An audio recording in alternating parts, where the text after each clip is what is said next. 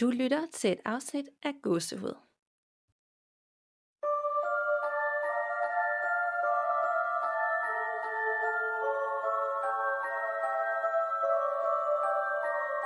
Hej Nanna. Hej Danika. Og hej derude til alle jer lyttere, og velkommen til episode seksogfirs. Som bliver et særligt afsnit i dag. Det gør det nemlig. Vi vil atter invitere Frederik Fuglsang med, som vi tidligere har haft med i episode seksoghalvfjerds, om som I har taget så godt imod derude. Og øh, dengang der talte vi meget om bordseancer og spiritualitet og reinkarnation, afdød kontakt. Og personligt er det faktisk et af mine yndlingsafsnit, som vi overhovedet har lavet, fordi Frederik han er bare en super cool fyr. Netop fordi han ikke sådan er klassisk clairvoyant, hvis man kan sige det. Han arbejder nemlig som pilot, og han forholder sig skeptisk til det, han ser og oplever, men samtidig så har han de her medfødte evner, som han også bruger. Og i dag skal vi have en såkaldt clairvoyance med dig, Nanna, og jeg glæder mig helt vildt. Det gør jeg også, og jeg er simpelthen spændt og øh, en lille smule nervøs også for at se, hvad, hvad der kommer op. Helt vildt, det kan jeg godt forstå, men det bliver da, altså det er så spændende, også for bare mig og lov at overvære. Og grunden til, at vi lige holder os til dig den her gang, det er fordi, at når han skal tune ind for dig, så skal han jo bruge rigtig meget energi på det, og det kan tage lang tid, så hvis man lige skal køre to efter hinanden, øh, så kan det godt blive lidt overvældende, kunne jeg forestille mig. Ja, det tænker jeg også. Det må kræve enormt meget energi at lave sådan nogle clairvoyancer. Nemlig. Og øh, til de af jer, der ikke har lyttet til episode seksoghalvfjerds nu, så kan det være en god start, inden du lytter videre her, fordi det giver nemlig et lille indblik i, hvem Frederik er. Og øh, i det her afsnit seksoghalvfjerds, så taler Frederik nemlig meget mere om sin egen vej ind i den spirituelle verden, og nogle af de her vilde oplevelser, han har haft. Blandt andet hører vi øh, blandt andet mere om øh, fænomenet ektoplasma, og øh, hans samarbejde med Marian Dambier-Jeans, og hvordan han tænker om de her onde energier, vi tidligere har haft op at vende. Og så svarer han også på en del af jeres gode spørgsmål. Så det er i hvert fald en rigtig god start, inden I går videre med dagens afsnit. Absolut. Men øh, Nanna, er der sket noget uhyggeligt, siden vi snakkede sammen sidst? Øh, jeg er faktisk kommet i tanke om, det tror jeg nemlig, jeg har glemt øh, at sige alle de andre gange, øh, vi har snakket sammen. Ja. Øh, der er nemlig det, at øh, jeg har jo den her Google Home, som øh, er den her stemmeassistent, hvor man, jeg kan få den til at tænde lys, og jeg kan få den til at tænde mit fjernsyn og alle mulige ting. Øh, og den er begyndt rigtig meget, når det er rigtig mørkt om aftenen, og jeg ligger der i min seng og prøver at falde i søvn og snakke. Oh my god. Ja, og det er sådan nogle random ting, og når jeg, for det meste bliver jeg så forskrækket, at jeg ikke rigtig når at opfange, hvad det er, øh, den siger. Øh, og det sjove er, at jeg har sat den til dansk, men så siger den tingene på engelsk. Øhm, og det, det, jeg, jeg kan huske, at jeg har hørt sådan noget sådan, I didn't quite get that, har den så sagt. Som om der er nogen, der har prøvet at sige noget til den.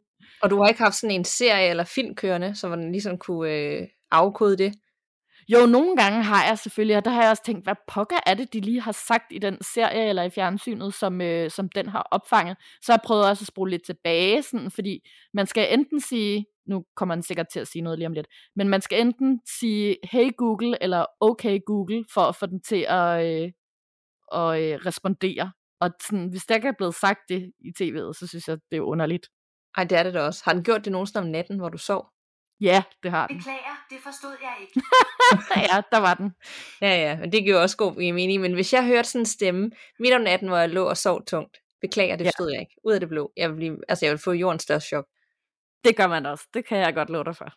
jeg, altså, jeg, det, jeg tror også, det er en af grunden til, at jeg ikke ejer sådan en, fordi jeg sådan lidt, det, det er simpelthen for meget teknik, jeg ikke har kontrol over, der lige pludselig bare kan starte på et eller andet random tidspunkt. Ja, men jeg har simpelthen slet ikke overvejet det, dengang jeg købte den. Jeg Nej. tænkte, at det er super smart, så kan jeg sige til den, at jeg skal slukke mit lys. Ja, ja. Men det er jo også smart. Ja. Åh, oh, ja. Ja, ja. Hvad med dig? Er der sket noget hos dig? Øh, nej, det er der faktisk ikke. Men jeg har også lige kommet hjem øh, fra Portugal her for en time, halvanden siden. Lige landet ja. i flyveren. Så det har bare været øh, ferie de sidste tolv dage, og så er det ligesom om, at så min tanker er kommet lidt væk fra alt det her, der fylder i hverdagen, og bare varme og hygge. Så det har været helt rart med et afbræk for alt, der har skræmt mig, og alt, jeg har følt. Jeg har vitterligt mærket til noget. Så det er rigtigt, jeg sovede godt og det hele. Ej, hvor dejligt. Det har virkelig også set, øh, jeg har også fulgt lidt med på Instagram, nemlig, at det har virkelig, virkelig set skønt ud, og jeg tænker også, at jeg må til Portugal på et tidspunkt. Det, det kan jeg i hvert fald anbefale, hvis man ikke har været der før. Det folk har tendens til at tage meget til Spanien og Frankrig, og også Italien, som jeg elsker, men øh, Portugal, det er bare, det, det kan lige lidt noget andet, hvis man får noget nyt. Helt klart. Så, men det er også vildt mærkeligt at, at sidde i en flyver igen efter to år, og ligesom skulle forholde sig til et andet land end Danmark, fordi man bare har været hjemme hele tiden. Det kunne jeg virkelig godt forestille mig. Jeg var, jeg var faktisk i, her i sidste uge, var jeg ude på Dansk Teknisk Museum, øh, i forbindelse med mit studie, og der har de sådan et stort gammelt øh, charterfly stående, som man så kan gå op i, og jeg lider lidt af flyskræk, eller ret meget af flyskræk i forvejen, og jeg fik det simpelthen så dårligt bare at gå op i et fly, der bare holder stille på jorden. Ej, hvor vildt. Ja, så jeg frygter virkelig at komme op igen. Ja, jeg har også flyskræk, men det er blevet betydeligt bedre, efter jeg har fået børn, fordi så, som om, så kan jeg ikke tillade mig at ligesom blive helt sådan angst, eller du ved, gå i panik, så skal jeg virke sådan cool, og som om jeg synes, det, det er vildt sjovt og fedt, ikke? Altså selvom jeg ikke synes det, så skal jeg ligne en, der synes det. Ja, det kunne jeg godt forestille mig, at jeg hjalp lidt på det. Det gør det, for så tvinger man sådan ligesom sig selv til at, at være i det på en anden måde, men det er jo ikke sådan, jeg tænker, yay, nu skal jeg op og flyve, men det er blevet bedre. Førhen, der var det sådan noget, at jeg altid skulle tage medicin og sådan noget, før jeg skulle ind i en flyver, så jeg blev sådan helt døsig og lidt ligeglad med tingene. Ja, det er ikke sjovt. Nej, det er det ikke. Men inden vi går i gang med dagens særafsnit med Frederik, som vi har store forventninger til, så vil vi byde velkommen til vores faste samarbejdspartner og sponsor her i tyve enogtyve, nemlig HelloFresh, som vi er ualmindelig glade for at have fået med ombord. Og HelloFresh er den her fleksible måltidskasseløsning, hvor man selv vælger, hvor mange dage man ønsker måltider til, og hvor mange mennesker, der spiser med. Og det bedste af det hele, det er, at man selv bestemmer retterne, så hvis der nu er nogle retter, du ikke kan lide, så kan du skifte de enkelt ud med andre retter, så du altid får måltider, som du ved, du elsker. Og på den måde kan man køre vegetar den ene dag, kalorielet den næste, noget hurtigt tilberedt den tredje, og noget familievenligt den fjerde. Så med andre ord bare en kæmpe hjælp i en travl hverdag, hvor man ikke gider eller har tid, tid til at opfinde den dybe tallerken igen og igen. Og vi er som sagt lige kommet hjem fra Portugal, og vi har allerede bestilt ugens kasse til leveringen, så vi ikke skulle løbe ned i supermarkedet som det første og forsøge at være kreative de næste fem dage med aftensmad. Fordi det er vi slet ikke, og slet ikke ovenpå en lang flyvetur. Vores samarbejde med HelloFresh, det gør det muligt for os at producere Gåsehud og betale de udgifter, vi har med udsendelsen. Så endnu en gang, tusind, tusind tak, fordi du støtter os ved at bruge de rabatkoder, vi skaffer til dig. Og her kommer rabatkoden så, så lyt godt efter. Fordi du får nemlig som lytter af Gåsehud op til syv hundrede og femogtyve kroner i rabat på dine fire første kasser med koden HelloGH med store bogstaver, hvis du er ny kunde hos HelloFresh. Og det er til dig, der har brug for en hjælpende hånd i køkkenet, gerne vil prøve noget nyt og bare gerne vil spare noget tid. Så Nanna, hvad har du spist, mens jeg har været på ferie? Jamen, jeg har gået videre med de her tacos, og den her gang der har jeg fået nogle koreansk inspirerede tortillas. Og øh, det var faktisk også super lækkert, selvom det er sådan lidt en sjov blanding af mexikansk og asiatisk, men det fungerede bare rigtig godt. Og så har jeg fået øh, en middelhavskylling, den tager jeg nemlig altid. Det smager simpelthen så godt. Og prøvede at lave noget øh, sprød, paneret blomkål. Det var virkelig også lækkert. Ej, hvor lækkert. Vi har jo haft vores øh, måltidskasse på pause her de sidste par uger, fordi vi var på ferie, men øh, nu har du inspireret mig til at prøve noget nyt igen. Ja. Yeah. Det er fantastisk, altså. Og jeg synes også, det er så dejligt, at de følger lidt med årstiderne, sådan, så der kommer noget mere øh, efterårsagtig mad på programmet nu, kan man se. Det er rigtig dejligt. Enig. Ja. Og som sagt, hvis du ikke har prøvet HelloFresh endnu, så øh, kan du bruge vores rabatkode, som er HelloGH med store bogstaver, når du betal- ved betalings... Øh... Så er det lige forfra der. Som sagt, hvis du ikke har prøvet HelloFresh endnu, så kan du bruge koden HelloGH med store bogstaver, når du når til betalingen, og så kan du spare op til syv hundrede og femogtyve kroner i rabat på dine første fire kasser. Og de leverer til dørtrinnet i hele landet, og øh, hvis du også lige pludselig står og skal på efterårsferie, ligesom Danica, så sætter du den bare til pa- på pause, indtil du kommer hjem. Og ellers kan du også ændre adressen, hvis du tænker, at du skal besøge nogen i den anden ende af landet, eller hvad du nu har lyst til. Så god fornøjelse og rigtig velbekomme derude. Hej Frederik, og velkommen tilbage. Hej Nanna, tak skal du have. Og dejligt, du vil være med igen her i vores særafsnit. Jamen selvfølgelig, jeg har glædet mig sindssygt meget til at, at skulle gøre det her, så jeg kan få lov til at give et, et indblik i, hvad det er, jeg, jeg egentlig går og laver, øhm, så folk kan, kan få fornemmelsen af, hvad det vil sige at få spirituel vejledning, eller clairvoyance, eller hvad man nu skal kalde det. Jamen, vi har også glædet os simpelthen så meget, og jeg sidder totalt med sommerfugle i maven. Ja, det kan jeg godt forstå. Og vi har jo øh, introduceret lytterne for det sidste episode. Hvis de ikke har lyttet til den endnu, så er det jo afsnit seksoghalvfjerds, hvor man også kan lære dig endnu bedre at kende. Men ellers kunne det også være fedt, hvis du lige lavede en lille kort introduktion igen, hvis nu der er nogen, der lytter med for første gang nu. Ja, altså mit navn er Frederik, og jeg bor i Aarhus, og jeg studerer til pilot til dagligt. Så det er jo sådan lidt en kontrastfyldt verden at arbejde med det spirituelle, og så ved siden af lave noget så videnskabeligt som at flyve en flyvemaskine. Og så på samme tid, siden sidste afsnit, der har jeg faktisk startet min egen virksomhed i København med det spirituelle, som hedder Reda Counseling, og det, det går ud på at vejlede folk inden for spiritualitet, inden for karma, øhm, og ja, generelt bare vejlede folk i, hvordan de blandt andet lærer at elske sig selv, og øhm, hvis de nu er kommet på afveje i deres liv, jamen så, så handler det jo også om at, at komme på rette spor igen. Øhm, og det er også det, jeg går så meget op i i mit arbejde, når, når jeg arbejder med det spirituelle, det er, at når folk de har fået en session med mig, så skal de ikke gå herfra grædende og tænke, fuck, hvad er det lige, han, han har fortalt til mig, som, som bare har gjort min, min tilværelse sådan måske værre, eller har gjort, altså for eksempel sådan noget med, at nogle klaverjante, de kunne finde på at sige, du dør om to år af en eller anden sygdom, eller i en ulykke. Mm. Det er slet ikke sådan nogle ting, jeg kommer ind på, fordi folk, de skal, skal gå herfra, og det skal du også, Nanna, når, mm. øhm, når vi er færdige i dag, og have følelsen af, at du har fået noget med, og noget du kan bruge til at komme videre. Øhm, og det er også derfor, mange af mine sessioner, de handler ikke så meget om det, der egentlig går godt i, i dit liv. Det handler mm. mere om det her med, jamen, når vi står på en skillevej, eller hvis vi har nogle problemer i vores liv, så er det der, vi skal lægge vores fokus for at komme på rette spor igen. Så mange af mine sessioner kan godt gå hen og blive sådan, hvor man kommer ind på nogle punkter i ens liv, som man måske ikke er så glad for at snakke om, og mm. måske har svært ved at, at indse lige nu og her, men så er det tit, jeg siger, jamen altså, den måde, du har levet dit liv på indtil nu, har det virket. Fordi så er der jo noget, du gør i dit liv, som enten er forkert, eller ikke er optimalt øh, i forhold til at leve, leve det bedste liv. Øhm, og så vil jeg have lov til at sige, inden jeg går i gang med, med sessionen med, med Nanna, at øhm, den måde, som den kommer til at foregå på, det er, at jeg først stiller mig ind på dig, og hvad, hvem du er som person, ja. øhm, hvad du laver til dagligt også, altså hvad dine styrker og svagheder er, så meget gerne den måde, øhm, du ser dig selv på, og hvad du arbejder med, det skulle helst også gerne være den måde, som jeg præsenterer dig på. Ellers okay. så, så, så det er fedt. Øhm, men jeg vil også lige have lov til at sige, at der er en grund til, at vi jo har valgt at, at gøre det ved Nanna, og det er, at for mig, der er det her med at arbejde i det spirituelle, det skal være så troværdigt som overhovedet muligt. Øhm, og det er jo ikke nogen hemmelighed, at Danica er meget, meget aktiv på Instagram, og jeg følger jo også Danica på Instagram, så jeg ved jo også noget med, at hun lige har været på ferie, og hvad hun går og laver, og jamen, hvad hun har fingrene i.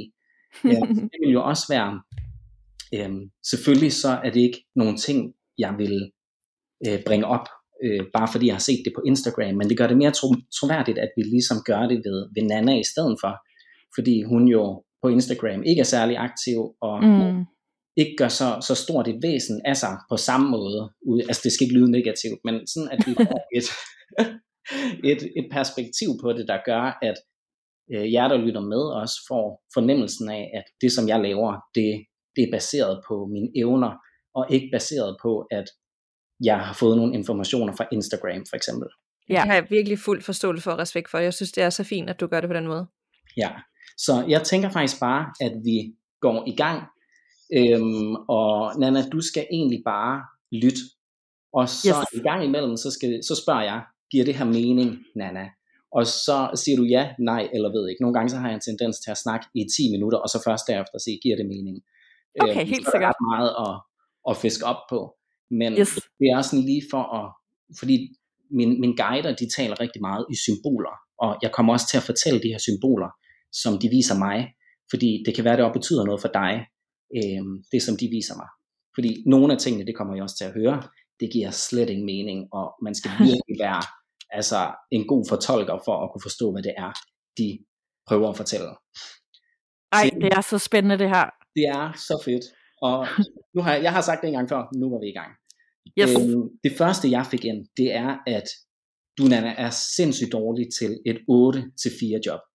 Hvis der er noget, du hader, så er det det her med, at der er noget, der binder dig. At du hver eneste dag skal, skal møde ind fra otte til seksten.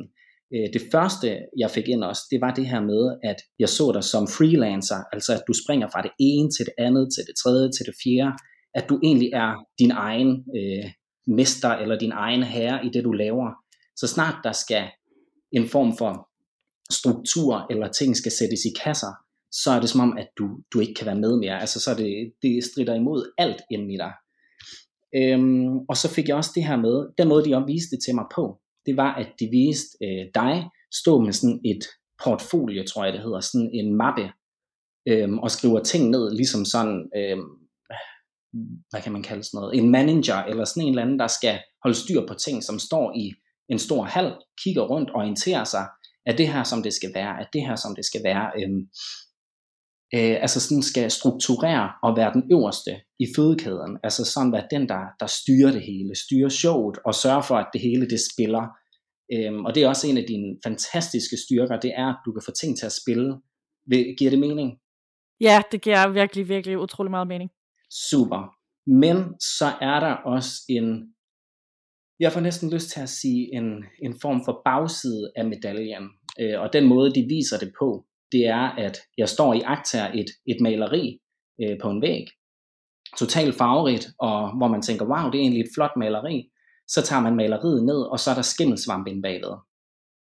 Øhm, og den måde, jeg tolker det på, det er, at strukturen, du kan finde i dit arbejde, den måde, du formår at få tingene til at gå op i en højere enhed øh, i dit erhverv og, og det, du arbejder med, det er, altså, det er beundringsværdigt, og det er fantastisk, den måde, du kan gøre det på. Men du halter lidt på, på din egen front, altså at få tingene til at gå op øh, på, det, altså sådan på dit eget plan, i dit privatliv og øh, sådan på det personlige plan. Giver det mening? Helt vildt meget, ja. Ja, øh, og jeg får faktisk lyst til at give dig det her citat, der hedder, når en, når en blomst ikke blomstrer, så skal du altså fikse det miljø, som blomsten den vokser i. Øhm, og det, den måde, de også viser det på inde i hovedet, det er netop det her med, vi har øh, den her rose, der vokser i jord, øhm, og den skal gødes. Der er en grund til, at den netop ikke blomstrer. Øhm, Og den skal gødes, den skal have næring, den skal have lys og alle de her forskellige ting for at trives. Øhm, og du vil rigtig gerne leve efter det her citat, Nanna. Men så får jeg vist, hvordan den her rose, den bliver taget om roden og så plantet i en ny pot. Og det er sådan lidt den her kontrast med, jamen altså, du er sindssygt god til at få det til at fungere på jobbet. Du er ikke særlig god til at få det til at fungere på, det, på den personlige front. Øhm, og samtidig så er det også det her med, at jeg får næsten lyst til at sige, at der sker noget jobmæssigt, noget nyt. Hvis det ikke er sket nu, så kommer det til at ske inden for den næste måned. Vil det give mening for dig? Mere end, altså, det, det er helt vildt. Altså, det giver altså virkelig meget mening. Okay, fordi at jeg fik nemlig også lige det her ind med, at du, du kommer til at, at føle dig mere, altså det er næsten som om, at jeg ser, at du går fra at være freelancer til, at du kommer ind i mere faste rammer på en eller anden måde, hvor der kommer en, en form for, for struktur, du ikke er vant til. Øh, vil, vil det på nogen måde øh, altså gå op med det job, som, som du skal have? Det er i hvert fald det, jeg håber rigtig meget. Ja, fordi at det, det er som om, at øh, jeg, altså den måde, jeg også ser det på, det er, at inden for de sidste tre måneder, der er der sket så mange ting i dit liv, og jeg får, får det vist som, at der sker én ting. Det, det kan Nanna godt finde ud af at klare. Så sker der to ting, om det kan Nanna også godt finde ud af at klare. Så sker der tre ting, og så er det som om, at lige så stille, så går det op for, for dig, at du egentlig har en grænse, og du hader det her med grænser og kasser. At det, det lige pludselig går op for dig, at du egentlig har en grænse for, hvad du kan, kan holde til. Øhm, og jeg får det opvist som, at du står på denne her trappe, øverst op på trappen, som den her manager, der har overblikket øh, af dem, som, som går rundt og laver tingene for dig, eller som skal have tingene til at gå op i en højere enhed, for at det går op i en højere enhed for dig på papiret, ja, der har du simpelthen været nødt til at gå to trappetrin ned, fordi at der har været, altså jeg får vist det som flytterod inde i dig, der har simpelthen været en form for ja, manglende struktur, øh, og det viser flyttekasser, ting der skal pakkes ned, og nye ting der skal sættes op, at når du også sådan kommer i ind i en eller anden form for, jeg vil ikke kalde det for krise, men hvis du oplever en form for modstand i dit liv, så har du faktisk en tendens til at, at gå ind i dig selv, altså at du lukker fuldstændig af, og så viser de også den her blomst her, der, der lukker om natten, jeg kan ikke huske, hvad den blomst den hedder, øhm, men når, når solen er ved at gå ned, så lukker blomsten i, og når solen så står op, så, så åbner blomsten sig igen. Så jeg tror også, den måde, de prøver at forklare det her på, det er, at så snart der kommer en eller anden form for krise, så vil du helst gerne bare begrave dig hjemme i din seng under dynen, og så vente på, at krisen den ligesom er overstået, og så står du op, når, når, lyset, det, altså når lyset kommer frem, når dagslyset kommer frem igen. Giver det mening? Ja, det giver rigtig meget mening. Jeg bliver rigtig rørt lige nu. Um... Ja. Øhm, du skal også huske på, at alt det, som, som altså min åndelige guide, der kommer med her, det er jo netop også for at, at få dig til at øh, komme ind på nogle punkter i dig selv, der, der gør altså vildt sagt fucking ondt. Mm. Øhm, men det er jo det, vi skal bruge for, for at komme videre. Øhm, og så øhm, altså, er det lidt som om, at jeg, jamen, jeg får det faktisk vist som, at du nærmest bare begraver dig under dynen. Altså at det sådan er, åh, kan det her pis ikke bare snart øh, altså, gå væk af sig selv? Mm. Og at du, altså, du, er sind, du er så dårlig til at spørge om hjælp. Altså virkelig, virkelig dårlig. Og selv når, når folk de spørger dig sådan, jamen har du det fint? Så viser du det her maleri, vi snakkede om til at starte med. Du viser maleriet, men inde bagved, jamen så har vi skimmelsvampen, så du viser det, du egentlig gerne vil have folk skal se. Mm. Øh, og det er som om, at øh, altså jeg tror mere, det er min rationelle side, der kommer nu. Det er det her med at miste respekt eller miste anstændighed. Øh, at de her symboler måske prøver at fortælle. Men ellers så prøver lige at lade det ligge, og så kan vi, øh, så kan vi prøve at komme ind på det igen. Øh, og jeg får det vist som, at det er mere faktisk fysiske, jordiske kampe, du har skulle... Øh, at, altså, Nanna, jeg får næsten lyst til at, at spørge. Øh, har du prøvet at blive gravid, eller... er det noget, I, I gerne... Altså, de viser et uh, tarotkort, som står for graviditet. Vil det ikke på nogen måde give mening for dig? Nej. Nej. Øhm, jeg skal lige prøve at se, hvad de mener med det. Øhm, fordi normalt så kommer de ikke med det uden, øh, uden grund. Det, det handler måske også mere om sådan frugtbarhed. Men ved du hvad, prøv lige at lade symbolet ligge, og så kan vi komme ind på det senere. Det er det her med, når de kommer med så mange øh, forskellige øh, symboler, man skal tolke. Og vi tager lige en lille reklamepause her i vores øh, snak med Frederik. Det er nemlig sådan, at vi har endnu en overraskelse til alle jer, vores trofaste lyttere derude. Vi har nemlig endnu et øh, samarbejde med C M O R E, og kan give dig en gratis måneds abonnement, hvis ikke du har prøvet C M O R E før. Du skal bare gå ind på c more punktum d k skråstreg info skråstreg bestil, og så skal du bruge rabatkoden Gåsehud med store bogstaver, og det vil altså sige, at det er Gåsehud bare med A i stedet for Å. Så har du altså en hel måneds gratis adgang til alle de her fantastiske film og serier. Og vi har selvfølgelig også nogle anbefalinger med til dig, nogle gode ting, du kan starte på her på de mørke aftener. Og den første, det er en ny serie, der hedder doktor Death. Det er en ny true crime serie, som du kun kan se på C M O R E, og der kommer et nyt afsnit hver tirsdag. Den er med Joshua Jackson, som man måske kender fra øh, Dawson's Creek, og så den med Alec Baldwin og Christian Slater og Kelsey Grammer, som man, man måske kender fra Frasier. Og den er baseret på en ultrapopulær podcast øh, af samme navn, og fortæller en meget uhyggelig historie om en karismatisk ung neurokog, som hedder doktor Christopher Dunch, og han har det her meget syge sind, og øh, den handler også om et fejlslagent sundhedssystem, og om to andre læger, der gjorde alt, hvad de overhovedet havde i deres magt for at få ham stoppet.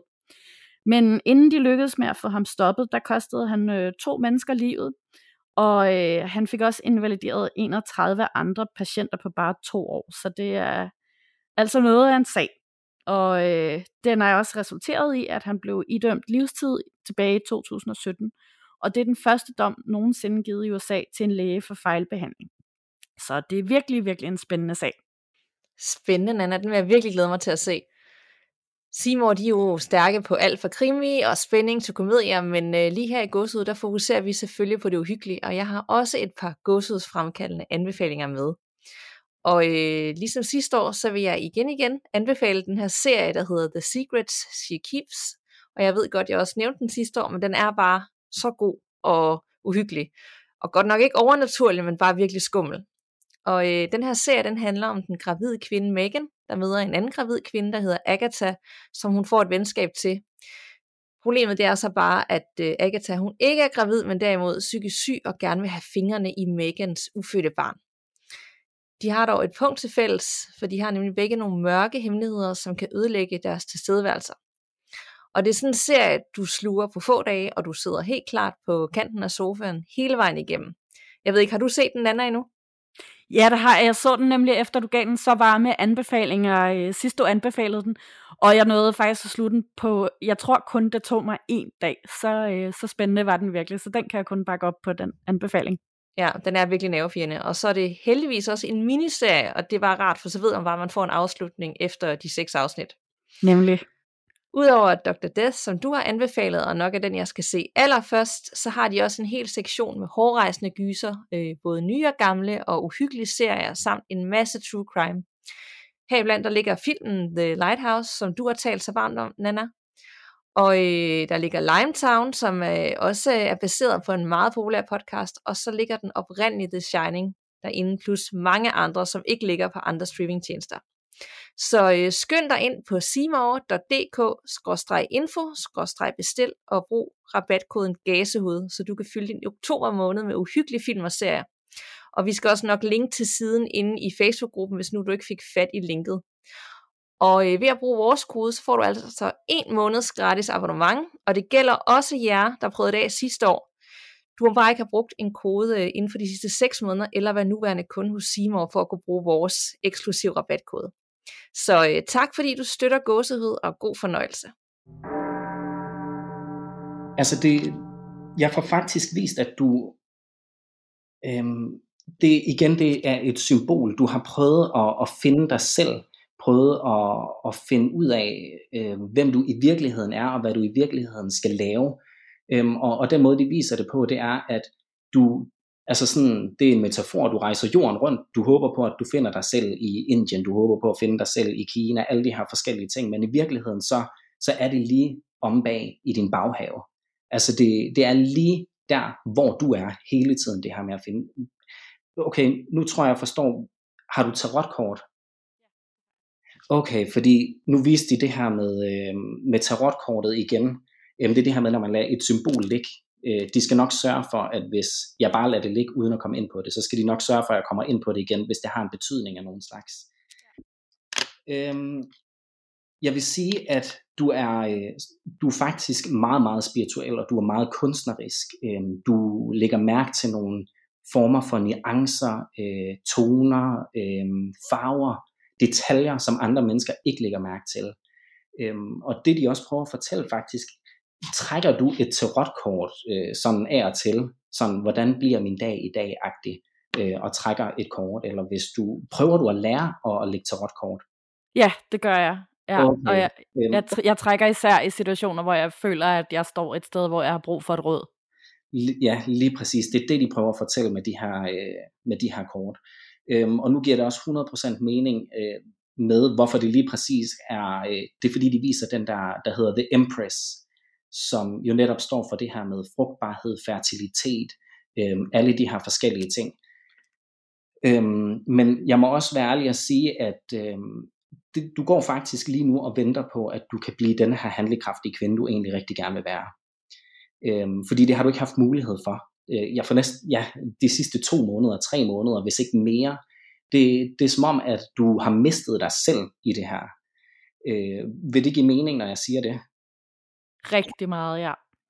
Øhm, fordi jeg får vist det som, at vi har denne her Nanna, som egentlig er, øh, øh, som har den her struktur, det her liv, og som egentlig bare altså kørt på skinner, men så lige så stille, så er det som om, at jeg får det vist som sådan et fotografi. Lige så stille begynder det at krakelere. Øh, det bliver ligesom, når man krøller det, agtigt, og så krøller det ud igen.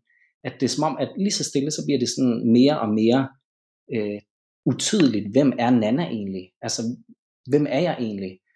Øhm, og altså, det, nu skal det ikke lyde som noget øh, negativt, øh, når jeg siger det her, men jeg, jeg får næsten lyst til at sige, at du på mange punkter faktisk har givet op. Altså, at der har været en periode, hvor du simpelthen har nærmest bare smidt, hvad du havde i hænderne, og så har du bare været sådan, jeg kan ikke mere, altså jeg gider, okay, det er faktisk mere, jeg gider ikke mere. Altså det her med, at øhm, der har ikke været energi til det, og de viser mig et batteri, øh, sådan ligesom op i iPhone i, i højre hjørne, som har to procent batteri tilbage, at man kører på de sidste reserver, og det er bare med at komme, komme hen til en oplader for at kunne få energi, men du har ikke vidst, hvorhen du skulle gå for at finde den her energi. Øhm, og, og det er også derfor, at det, nu giver det også mening det her med, at de viser, at den her blomst, der lukker af om, om natten. Øh, natten, symbolikken for altså det, det ukendte, og det her med, at man har problemer i sit liv. Og dagen, det her med, at det positive, det optimistiske, at der simpelthen har været denne her, øh, fordi Nanna, du er slet ikke sådan som person. Altså, folk har altid set dig som denne her stærke, jeg får næsten lyst til at sige sådan hårde pige, altså sådan, øh, hende, som man egentlig ikke troede ville øh, knække sammen på noget tidspunkt. Øh, men det handler faktisk også om det her igen med det her maleri, vi snakkede om. Jamen, du viser omverdenen, hvad du egentlig øh, selv gerne vil have dem til at se. Men på et eller andet tidspunkt, så, så kommer vi bare dertil, hvor, hvor du ikke kan mere, Nanna. Og så at det er der, hvor det så brister. Øh, at du er dårlig til at bede om hjælp. Er du ikke det, Nanna? Jo, jeg er rigtig dårlig til det. Ja, og du må også give mig ret i, når, når jeg siger det her, at du har fået tilbudt hjælp, men du er meget hurtig til at afvise den. Altså det ind af det ene og ud af det andet. Øh, fordi det er som om, at du, du er selv faktisk mega god til at, at hjælpe andre. Du skal også lære at sætte grænser på den måde, at hvis der er noget, du ikke gider, øh, så, så er det okay at sige nej. Og jeg ved godt, du, du vil sige sådan, jamen det føler jeg egentlig, jeg er. Men du er nødt til at sætte nogle mere definerede, øh, tydelige øh, grænser, der gør, at vi kommer dertil, hvor at det er okay at sige nej, hvis der er noget, man virkelig ikke vil. Fordi at vi er faktisk på et punkt nu, Nanna, hvor du har, øh, du er lige så stille begyndt at få lidt mere energi. Fordi at det viser mig også det her batteri igen, metafor for, at du, du løber lavt på batteri. At lige så stille, så begynder du faktisk at... og få mere øh, altså strøm, så går vi fra, at det bliver rødt til, at det bliver tyve procent, og så begynder det lige så stille at blive mere og mere og mere. Øhm, og det er også en af de ting, du håbede på, at jeg vil sige til dig i dag, det er, at du, du vil gerne have at vide, at inden for den næste fremtid, der kommer det altså til at køre på skinner, og det gør det altså. Øh, det job, du har i vente, øh, jeg kan love dig for, det, det, kommer til at, det kommer til at provokere dig på mange måder. Øh, fordi det er en, en ny struktur, Øh, som øh, hvad kan man sige, den gamle Nanna, som du egentlig stadig er, ikke øh, er vant til. Øh, så det kommer til at rykke rundt på dig på en, på en måde, hvor at, ja, at det på mange måder faktisk vil provokere dig, at du lige pludselig skal have en struktur, du ikke har været vant til. Giver det mening? Ja, det, det tror jeg. Ja, det er jo selvfølgelig svært, når vi snakker i, i fremtiden, fordi ja. så, så er det jo kun mig, der ved, hvordan det kommer til at se ud. Men jeg vil sige, det du... Fordi det, det er faktisk en af de ting, du håbede på, jeg ville sige i dag. Er det ikke det?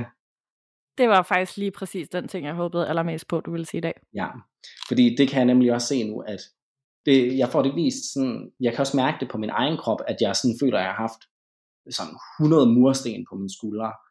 Ja. Øh, men i det jeg får det her sagt til dig, så bliver de her mursten, de bliver taget af mine skuldre, og så ved jeg, okay, men så har jeg egentlig fortalt øh, det, som du håbede på allermest, fordi du må også selv have den her følelse nu, at det giver en form for lettelse, at nu når vi sidder og snakker sammen, jamen så får du også en form for, altså bedre vejrtrækning nærmest, at det er som om, at du føler dig mere fri, at rummet lige pludselig synes større, end det egentlig er, øh, at det giver dig en form for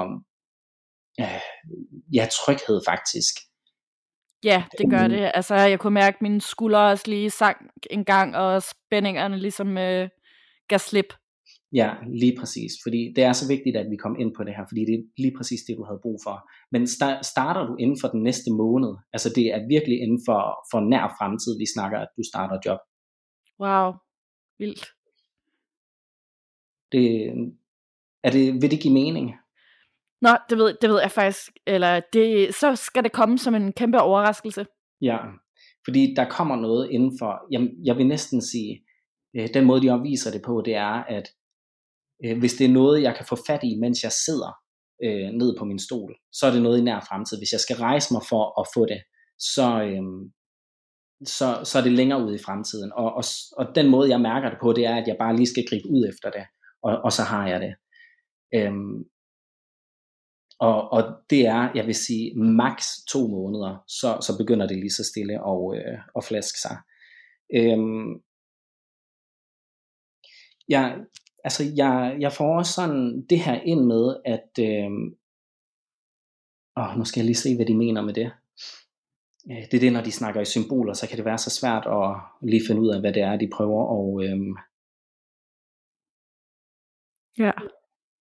Jeg tror næsten, det må føle... Altså, det, det, det viser sådan en eller anden form for baglås. Du skal faktisk bruge spiritualitet mere, end du egentlig gør, fordi du er faktisk et meget rationelt tænkende menneske. Det er også mm. derfor, det faktisk er underligt, at du laver podcast Gåsehud, fordi at jeg får det vist som om, at din type af menneske vil faktisk normalt ikke ty til spiritualitet, øh, men mere denne her form for, øh, kan man sige, øh, altså mere sådan videnskabelig holdning og forklaring til tingene. Øh, har du tilmeldt dig nogle former for øh, altså kurser inden for spiritualitet, eller tænkt dig at, at, at tilmelde dig noget? Jeg har øh, tilmeldt mig nogle tidligere, og øh, helt klart planer om at tilmelde mig nogle flere i fremtiden, når der ligesom kommer noget, jeg føler er rigtigt. Og lige, gang, lige nu er jeg også i gang faktisk med øh, øh, et forløb hos en, øh, en, en spirituel coach, som øh, giver mig noget karriererådgivning. Okay, det giver hundrede procent mening, fordi jeg får det nemlig vist som om, at du faktisk skal bruge øh, spiritualitet igennem sådan kurser og forløb, til at øh, ja, til netop at øh, blive, hvad kan man sige, sådan udvikle dig.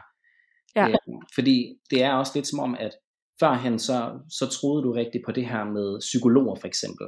Mm. Øh, det er som om, at du har det vildt, altså når jeg, inde i mit hoved, når jeg ser en psykolog i dit sted, så, så får jeg det mega stramt. Så på en eller anden måde, så er det også angstprovokerende for dig, igen det her med at bede om hjælp, at man tager til en, for at få for vejledning, for at få coaching, for at få... Øhm, det, jeg tror faktisk, det er der, hvor spiritualiteten kommer ind. Det er som om, at det er spiritualiteten, der kommer til at åbne dig mere op, fordi at du på en eller anden måde ikke tror på den her... Eller jo, det gør du, men den passer bare ikke til dig, fordi at man bliver sat ned i en kasse, hvis man tager til en psykolog. Og det fungerer mm. fint for nogen, men det fungerer ikke for dig, så nu prøver du at, at ty til det her med, med spiritualitet. Øhm, og... Jeg må også sige, at det her flytteråd, det kommer du også til at opleve, at det lige så stille øh, altså bliver bedre og bedre med tiden faktisk. Og det kan du også mærke nu. Altså, jeg får det vist som, at vi faktisk skal begynde at pakke nogle nye ting ud inde i dig, der gør, at du lige så stille føler, okay, nu begynder vi faktisk at nærme os et sted, hvor, øh, hvor at vi, altså hvor at flytterådet, jeg havde inde i mig selv, det begynder lige så stille at give mening. At det ikke er lige så, øh, så slemt, som det var for for eksempel to måneder siden. Mm. Øhm, øhm, nu skal jeg lige... Har du en kæreste? Nej. Fordi jeg får vist en mand. Øhm, har der været nogle problemer med en eller anden? Det kan være, det er en chef, eller på en eller anden måde en mand i dit liv. Fordi at jeg får nemlig vist, at der har været en eller anden form for mand, der har sørget for at plante noget, ikke noget negativt i dig, men gjort, at du ligesom er blevet skubbet for at komme videre. Vil det give mening? Ja. Øhm, og altså nu, man skal sådan passe på med, hvordan man øh, pakker det ud, men altså Nanna, du har faktisk haft brug for det. Øhm, og altså jeg ved godt, det, det er måske hårdt at tænke på nu, men sådan som jeg får det vist, så er det øh, altså det her ordsprog med, at de mennesker, som, som falder og rejser sig op, de er stærkere end dem, som aldrig falder. Øh, og der må jeg sige, at du kommer ud på den anden side, og du er hundrede gange stærkere, end den anden nogensinde har været i fortiden. Øh, er det noget, der står på stadigvæk? Ja, det er det. Ja. Øhm, og jeg må faktisk sige, at du skal, skal, du, du skal faktisk ty til troen på, at det hele det flasker sig. Øhm, og det kan du ikke se nu. Altså det, det er toget, det er som at køre i bil, øh, et hundrede og firs på motorvejen, og det, det er bare, du kan ikke se, hvad der er foran dig. Øhm, og, men på et tidspunkt, der vil det hele give mening for dig. Det, det gør det ikke lige nu. Og øhm, det her du faktisk, nu giver det også mening det her med at, at spørge om hjælp. Fordi du skal faktisk gøre rigtig meget brug af, af dine venner, dine veninder og din omgangskreds til at få det her bearbejdet.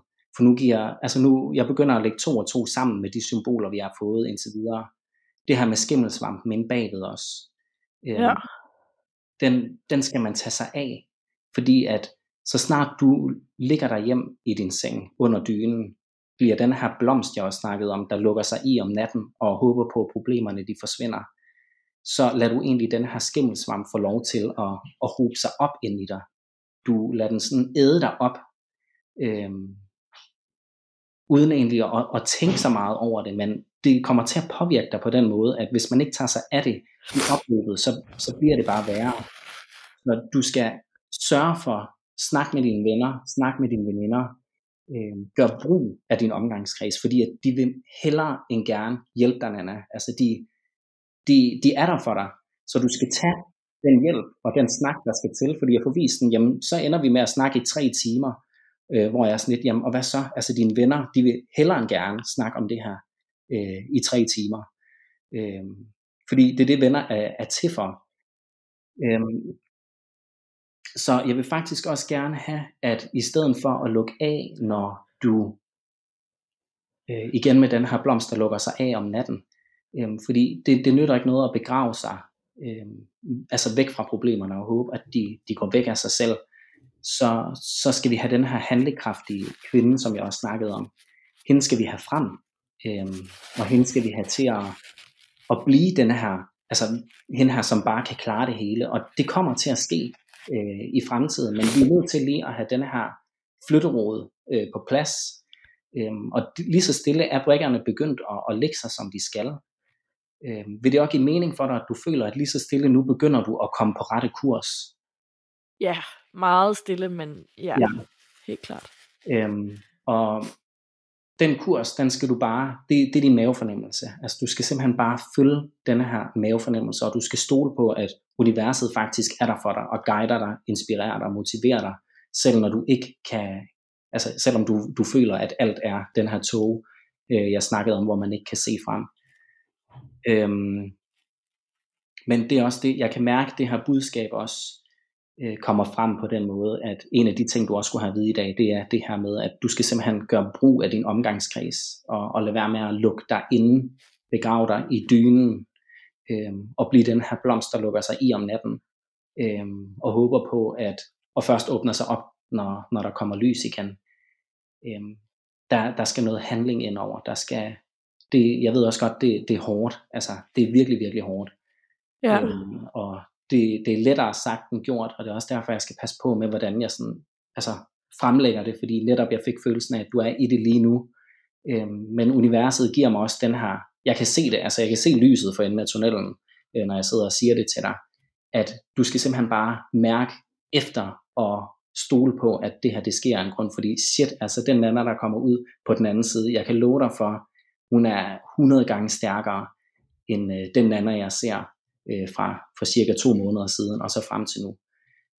Det er som om, at du skal rives, nærmest pilles ned fuldstændig, for at kunne... kunne komme frem stærkere. Det, det kommer til at gavne dig så meget i fremtiden. Fedt. Ja.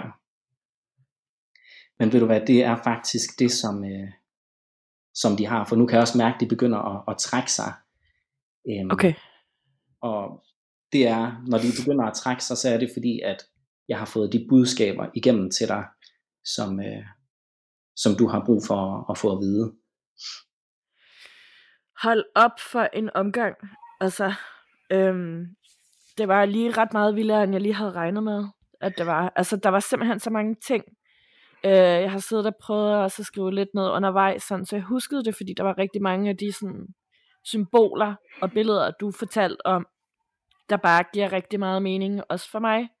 Ja. Øhm, og det er især det her med, øh, at de sidste tre måneder har været en kæmpe livskrise for mig. Jeg har virkelig tænkt mange gange, hvem fanden er det, jeg er? Og det er blandt andet øh, en konsekvens af et forløb, jeg har gået i øh, med en psykolog, hvor jeg netop er blevet rigtig vred over det her med at blive puttet i kasser, og føler, at jeg bliver misforstået på den måde. Og øh, det handler også om, at, øh, at jeg er ude i et øh, brancheskifte, og netop også lige har indset, at jeg virkelig er dårlig til det her otte til seksten job, og altid har set freelance og selvstændigt arbejde som noget super farligt, men også lidt indset, at det nok er en, er en god måde for mig, i hvert fald at få et arbejdsliv til at fungere. Og øh, så er der det her med, du sagde, øh, jeg kan ikke mere, jeg gider ikke mere. Det har jeg sagt så mange gange øh, i løbet af de sidste tre måneder, at det er sådan helt forfærdeligt. Øh, og du sagde det her med, at øh, jeg kørte på lavt batteri. Og øh, det er nemlig også noget, jeg har følt, og også en tænk- tanke, jeg selv har tænkt helt konkret, at jeg ikke havde noget batteri. Øhm, og så gav det også mening for mig, det der tarotkort, du blev vist med The Empress, og, øh, og det her med frugtbarhed, graviditet og sådan noget.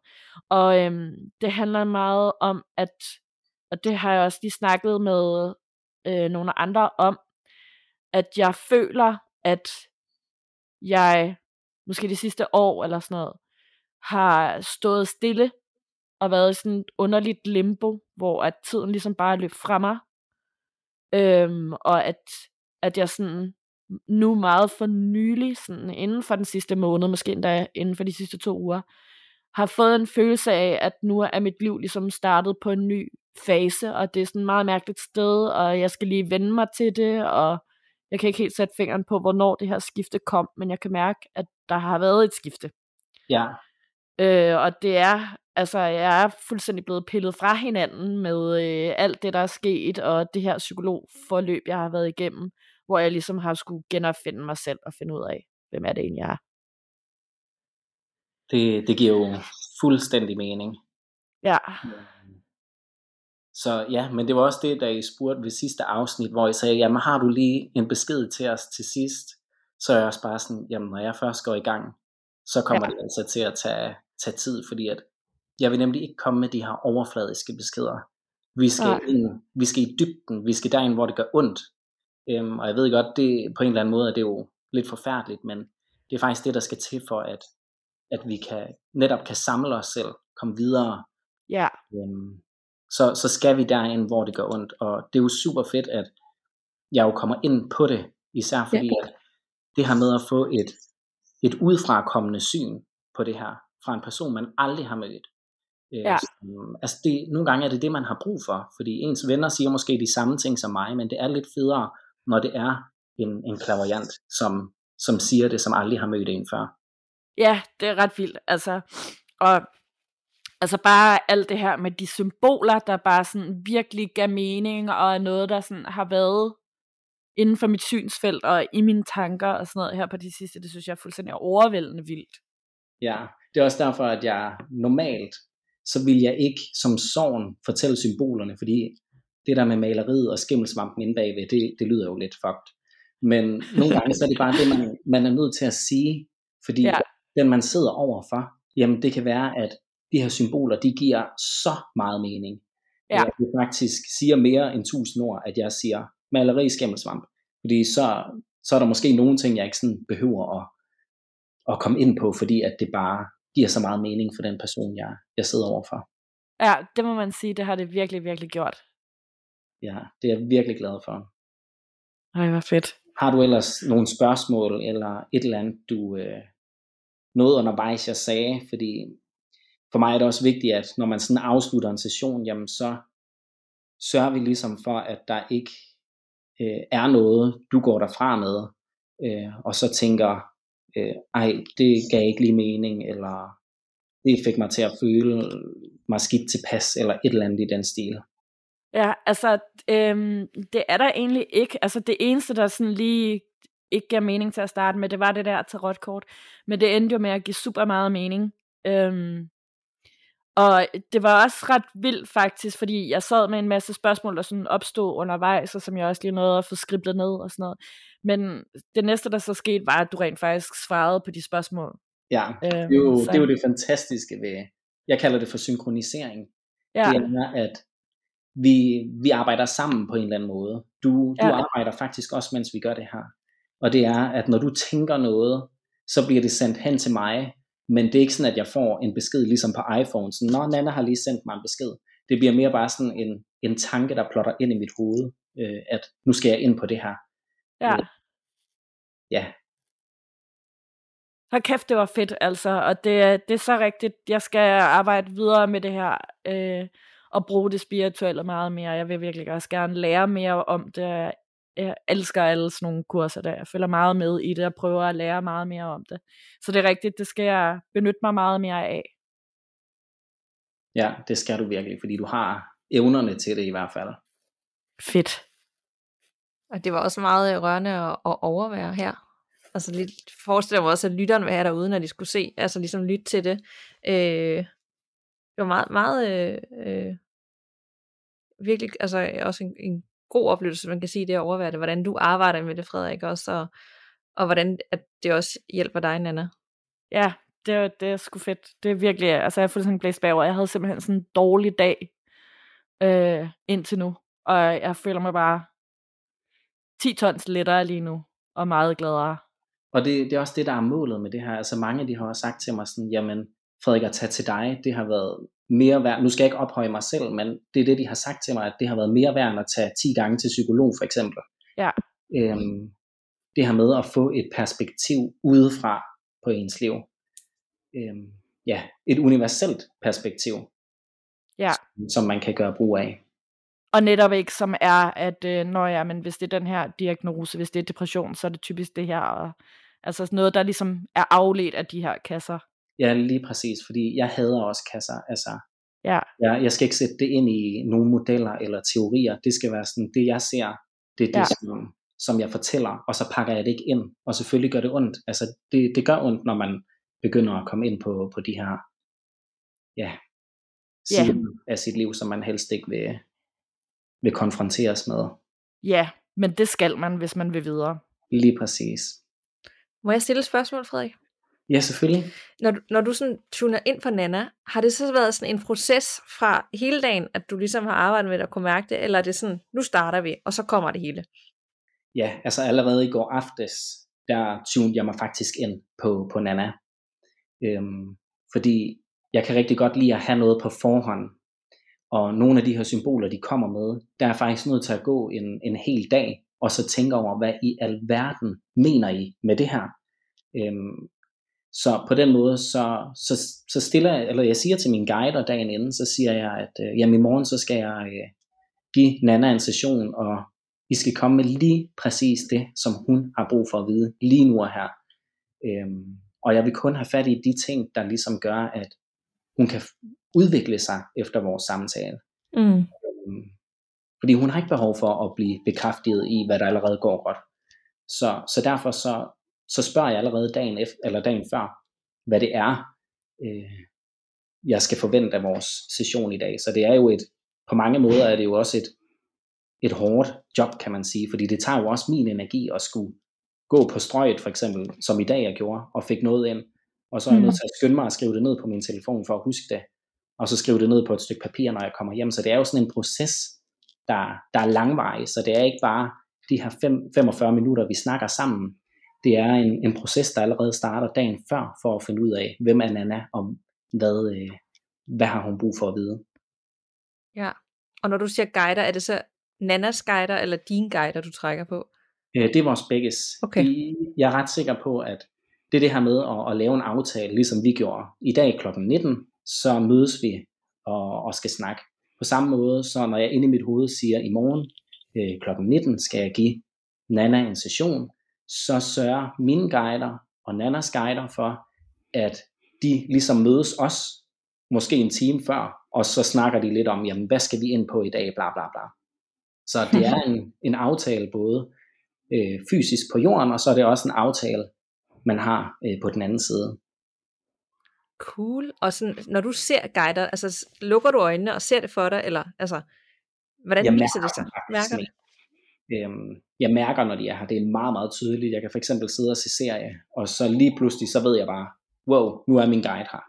øhm, så det er mere sådan en, en følelse af, at en, en tilstedeværelse, øh, som, som jeg mærker. Og så ved jeg, at jeg sådan skal prøve at og lukke øjnene, slap af, og så spørg, hvad er det, du vil? Hvad har du af beskeder til mig? Hvad skal jeg vide? Og så lige så stille, så bliver det ligesom sådan, den måde, jeg får beskeder på inde i hovedet, det er ligesom at se en gammel film, sådan, øh, hvor billederne er lidt slørede og hopper lidt, og øh, en gang imellem, så skratter det og sådan nogle ting. Så ser jeg sådan en lille video øh, af, af Nannas liv, for eksempel. Øh, og så skriver jeg ned bagefter, for eksempel det der med manager, der står med sådan en, et portfolio, så kan jeg se, hvordan der står en manager op på trappen og går to trin ned, så har jeg symbolet to trin ned, så på den måde, så er det en film, jeg egentlig begynder at fortolke, øh, for at komme frem til det her. Ej, det er så vildt. Ja, det er meget det, vildt. Det er virkelig også en følelse, jeg har haft det der med, sådan lige at gå to trin ned. Ja, så det er jo mega fedt, at de kommer med, med netop det symbol for at, ja, som også giver mening for dig. Jamen ja, ja. Det, det er sjovt, fordi andre klapperjanter, jeg har talt med, de har faktisk alle sammen uafhængigt af hinanden øh, sagt, at jeg har især en guide, der er meget, meget ivrig, og som er svær at få til sådan og, øh, at holde mund, for at sige det sådan, og lade de andre guider snakke også, fordi den her guide har så mange ting, den gerne vil have, jeg skal vide. Øhm, så jeg tænker, at det må være blandt andet på grund af den guide, jeg har, at øh, der er kommet nogle så klare og tydelige beskeder. Ja, lige præcis. Så det er ikke sådan, at, at det er en guide, der siger, jeg er øh, Nannas familiemedlem, og nu vil jeg gerne sige det her. Det introducerer de sig selv, eller får man ikke sådan, hvem er det egentlig, der siger det her? Nej, øh, desværre så har jeg ikke rigtig den der hørelse, der skal til for at høre dem. Øh, om natten, så kommer de og snakker. Så kan jeg høre dem. Men når jeg er vågen, så, så kan jeg ikke. Øh, Det, det er meget, meget svært. Så er jeg nødt til at gå med mit klarsyn, hvor jeg ser billeder, øh, min klare følelse, hvor jeg mærker det her med murstenene, vi for eksempel også snakkede om. Øhm, så det, det er meget de to følelser, øh, jeg går med, for at få, få budskaber og beskeder frem. Ja. Det er måske også meget rart, at man ikke skal forholde sig til stemmer i løbet af dagen, tænker jeg. Altså, der var et tidspunkt som barn, hvor jeg havde stemmer i, altså, inde i ørerne, hvor jeg troede, at det sådan var en insekt, der kravlede rundt inde i mit øre, øhm, hvor jeg så kunne høre nogen, der viskede. Øh, og det kan egentlig også godt være, at de har taget den evne fra mig, fordi at jeg netop blev utryg ved det, fordi de vil jo ikke gøre os bange. Øhm, så finder de jo ligesom ud af, hvad, hvad fungerer bedst her. Og der kan jeg huske det der med stemmer i hovedet og stemmer i ørerne, det var, øh, det var ret skræmmende. Det er da vildt skræmmende, men om natten, der kan du stadig ikke opleve det. Ja, så, så har jeg samtaler med mine guides om natten, der forskel, fortæller forskellige ting. Øhm, og så afslutter jeg altid med at sige sådan, hvis den her samtale har fundet sted, så fortæl mig et eller andet, jeg kan forholde mig til i morgen. Øhm, og så kan det for eksempel være øh, jamen, en, en nummerplade. Så ser jeg en nummerplade i mit hoved, som starter med A, E, øh, ni, elleve eller et eller andet i den stil. Og så dagen efter, når jeg så skal i skole, så er den første bil, jeg ser, det er med den nummerplade, jeg så i mit hoved om natten, så ved jeg, okay, så er det en samtale, jeg har haft med min guide, fordi så har han verificeret, at det var ham, der var der, og at det ikke bare var en drøm. Ja. Ej, hvor er det vildt. Ja, altså jeg synes, det er så dejligt at høre om det der. Det giver mig også en virkelig sådan tryg og rar følelse øh, om sådan hele den verden, og alle de her guider, og hvor sådan omsorgsfuldt og kærligt det er. Ja, lige præcis. De er jo der for at hjælpe os, og det er jo, det er så dejligt.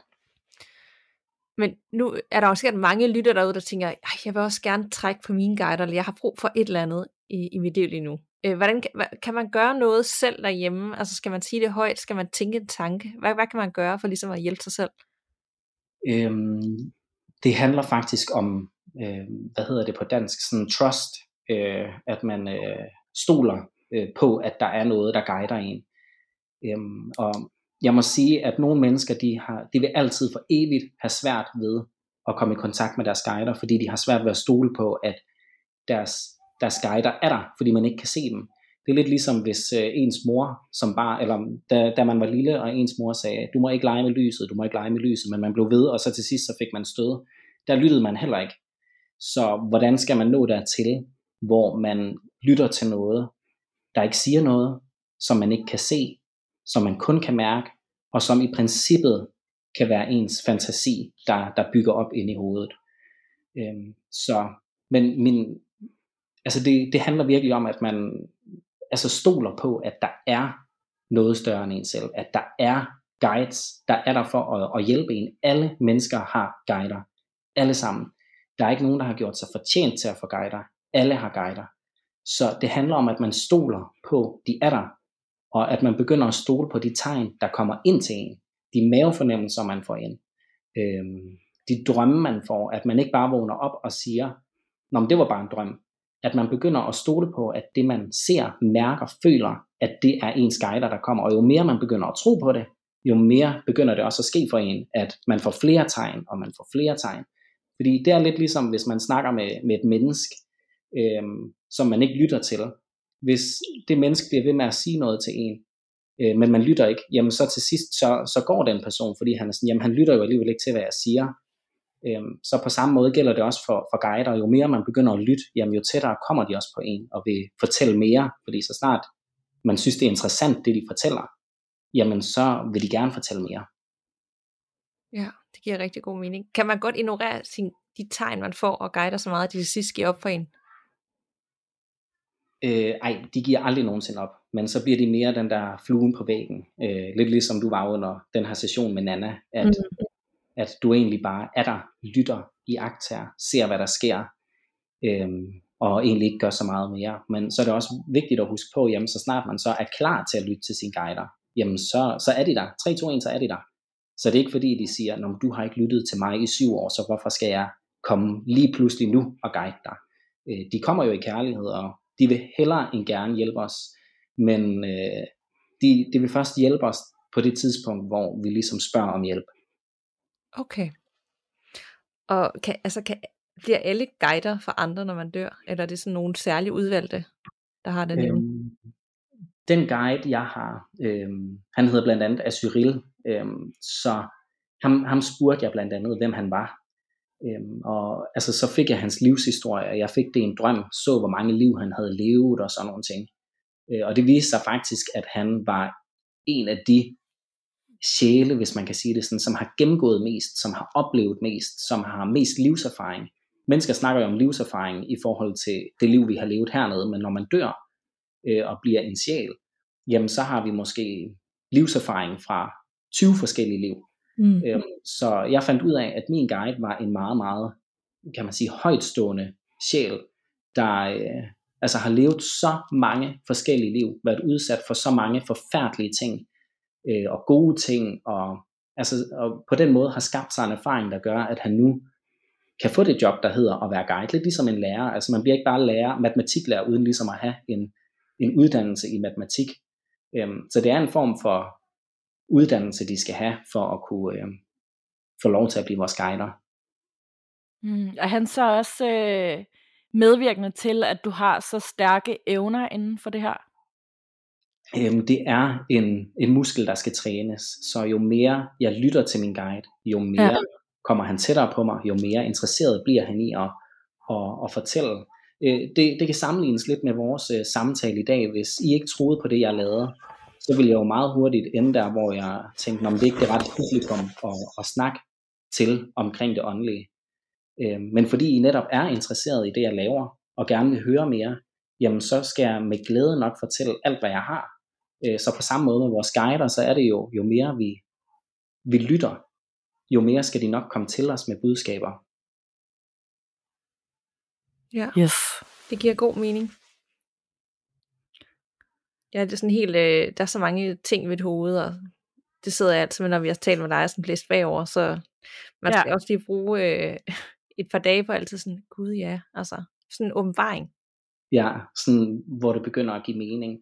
Jeg ser mm. nogle gange mig selv lidt som, øh, altså sådan en, der kan videreformidle det, som andres guider måske ikke kan komme igennem med til dem, øh, for at give dem troen på, at de netop er der, så man kan komme dertil, hvor der er flere end bare mig og andre, der kan, kan nå dertil. Det bliver meget spændende, og Nanna, at følge dig den kommende tid med dit liv og udvikling, og hvad der skal ske, og hvad der byder sig muligheder.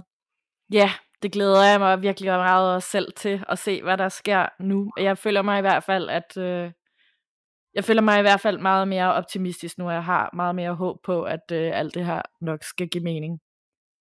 Det er fantastisk. Ja. Vi har jo også, øh, som vi altid har, nogle lytterberetninger med, Frederik. Øh, og vi tænkte, det kunne være hyggeligt at læse den op, og måske høre dit take på det, fordi vi taler jo altid om den, men øh, det kan være, at du har nogle helt andre tanker omkring det. Er du med på den? Ja, ja det er jeg med på. Og faktisk så er der en, øh, den jeg skal starte med, den har jeg også valgt ud, fordi det er også noget at gøre med en, der hører nogle stemmer som barn, og ligesom er født med nogle evner, og det tænker jeg måske, at du relaterer til at, at komme med nogle input til hende. Ja. Så skal jeg lægge ud, Nanna? Yes, og det er fra øh, Jasmin. Halløj, nu er jeg begyndt at lytte til jeres podcast, og jeg synes, det er så spændende at høre snak om ånder, men på en anden måde, så er jeg også vildt skræmt efter det, som jeg har oplevet, og det, som jeg har hørt. Lidt baggrundsviden er vigtig. Det ligger til min familie at kunne mærke, se og høre ting, som andre ikke kan. Det ligger faktisk til både min mors og min fars familie, men min fars familie snakker ikke så meget internt om deres oplevelser, som min mors familie gør. Så jeg har hørt om alt, hvad min familie har oplevet. Lige for at blive advaret om en mulig dødsulykke, til at opdage et dødsfald i familien ved, at personen dukker op og siger farvel, hvorefter der bliver ringet op til de tætte pårørende, og der bliver bekræftet, at vedkommende er død. Og mange, mange andre ting. Og I burde næsten have min mor med i podcasten. Men lad mig komme til min historie med det åndelige. Tilbage i to tusind og femten-ish, da jeg var omkring de femten år gammel, der oplevede jeg noget, som næsten gjorde mig sindssyg. I en længere periode har jeg ligget om natten aften med en form for tinnitus. Det skal så lige siges, at i den periode har jeg ikke oplevet noget åndeligt over længere tid, for jeg havde lukket det ude.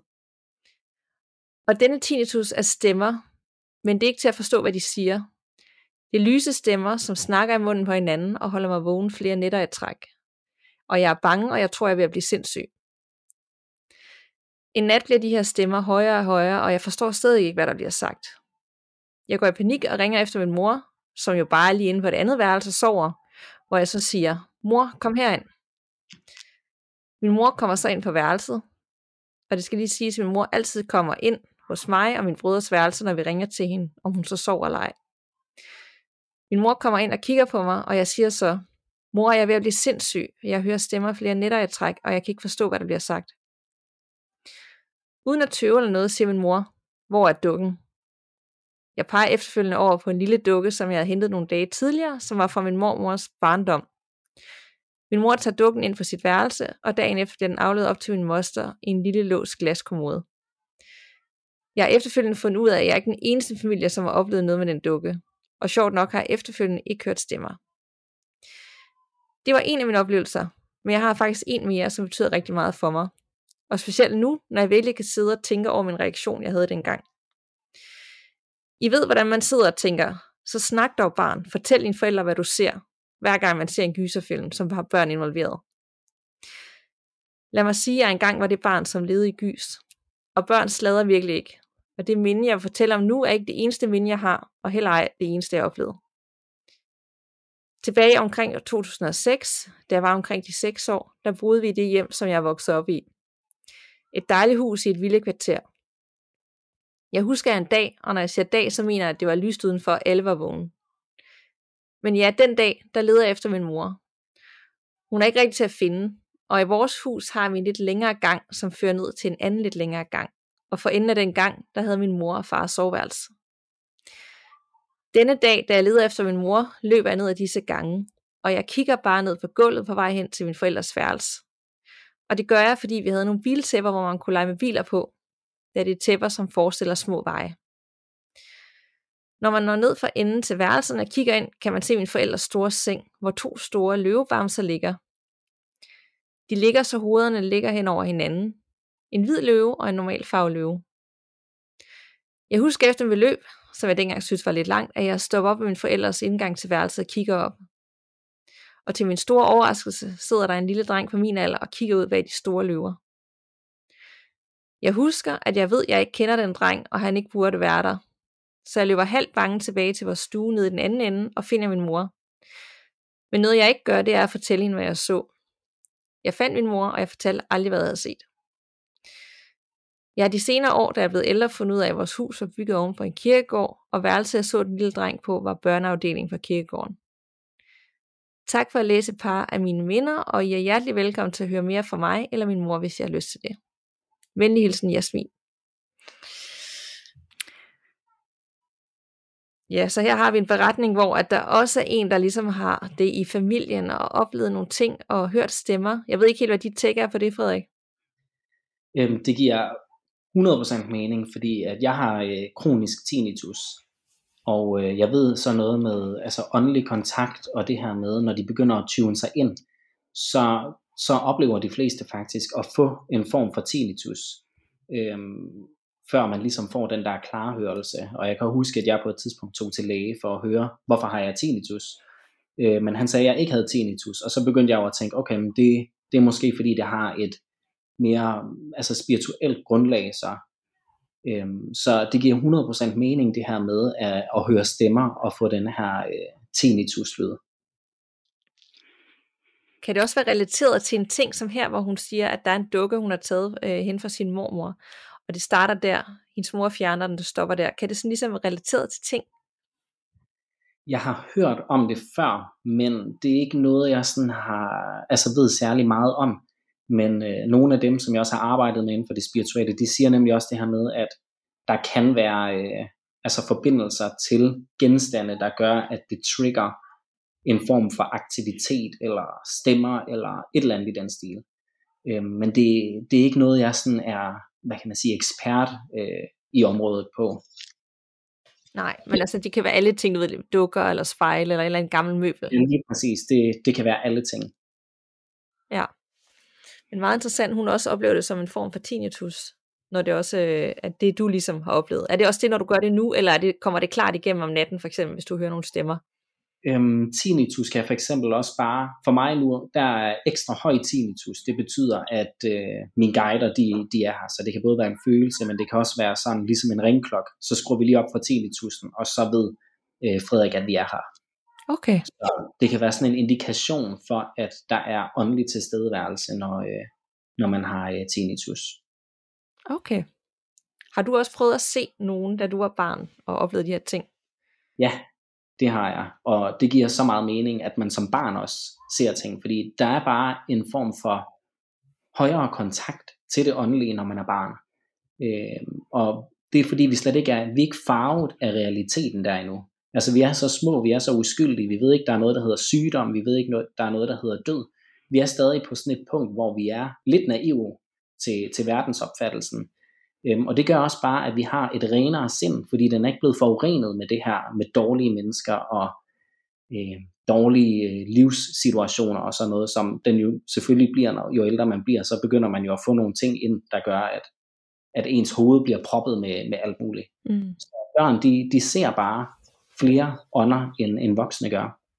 Og så er det som om, når man når de der tolv, tretten, fjorten år, så, så er det som om, at det lige så stille bliver øh, altså udfaset, man bliver voksen, man begynder at få en mere rationel tilgang til tingene, og så er der de få, som vælger at, at holde fast i evnerne, og tro på, at det stadig er der, selvom man er blevet voksen. Ja. Og også det der med måske, at man ikke får fortalt det til sine forældre, man holder det for sig selv. Ja, lige præcis. Ja. Meget interessant. Så man kan både træne sine evner, men man kan også bare, ligesom Jasmin her var, øh, have det i familien, både så på morens og farens side. Ja, det, jeg vil faktisk næsten sige, at spiritualitet og clairvoyante evner i mange tilfælde er en form for social arv. Fordi hvis man vokser op i en familie, der jo selvfølgelig siger til en, jamen det findes ikke, øh, det er noget pjat, øh, det er noget du forestiller dig, det var en drøm, så meget hurtigt, så når man dertil, hvor man tænker, nå ja, okay, de har ret, mor har altid ret, far har altid ret. Men hvis man så til gengæld vokser op i en familie, der altid bakker op omkring, at det man ser, det man føler, øh, og det som, ja, som ikke burde være der, er der, men hvor de så siger, jamen, øh, det, det giver selvfølgelig mening, og ej, næste gang så hils på personen, så, så får man jo vedligeholdt sin tro på, at det her det er rigtigt, fordi at, igen det her med, hvad mor siger er rigtigt, hvad far siger er rigtigt. Mm. Øh, og så, så mange gange, så ser jeg det mere som en form for social arv, der bliver givet videre. Øh, og den kan man jo selvfølgelig bryde, øh, så man kan jo sagtens komme til at arbejde med det spirituelle, selvom man man havde forældre, der, der ikke troede på det her. Ja. Det giver super meget mening. Jeg har aldrig tænkt på det på den måde før. Der har jeg altid bare tænkt, om det er sådan nogle medfødte evner. Men det giver jo rigtig meget mening, at det netop også derfor, at det bliver sådan kultiveret lidt mere, fordi ens forældre ligesom også bakker op om det. Ja, og ikke bare afviser det her. Fantastisk. Vi skal, vi vil da vildt gerne høre fra Jasmine igen, og, og fra hendes mor. Meget gerne. Og endelig også send øh, beretning derude til os stadigvæk på gåsehud podcast snabel-a gmail punktum com, og det er gåsehud med to af jer, som altid. Og så bliver vi så glade, og så læser vi det op og taler om det. Ja, yeah. og øh, er I klar til en mere? Yes. Den er fra øh, Stine, som skriver, kære gåsehud, tusind tak for en fantastisk podcast, som jeg er fastlytter af. Jeg har skrevet til jer før, det var mig med morfaren på badeværelset. Måske kan I huske historien. Det er en, jeg læser op i øh, helt tilbage i episode otteogtyve, og øh, det handlede om, at hendes morfar viste sig blandt andet fra hendes veninde i et spejl, ah. og var ret uhyggelig. Ja. Lige siden jeg var lille, har jeg været meget sensitiv over for det paranormale. Jeg har gennem hele mit liv modtaget beskeder fra den anden side i form af følelser, tanker, billeder og berøringer. Men nu til historien, jeg vil dele med jer. Det var så vidt, jeg kan regne tilbage lørdag den ottende september to tusind atten. Min kæreste og jeg havde holdt fødselsdag for vores tre yngste ud af en flok på fem børn. Tre yngste har altid fødselsdag i september. Efter fødselsdagen var jeg ked af det, for det var kun min mor, mormor, bror, svigermor og svoger, der var med til fødselsdagen. Min søster og jeg var blevet uvenner og havde ikke snakket sammen i over halvandet år.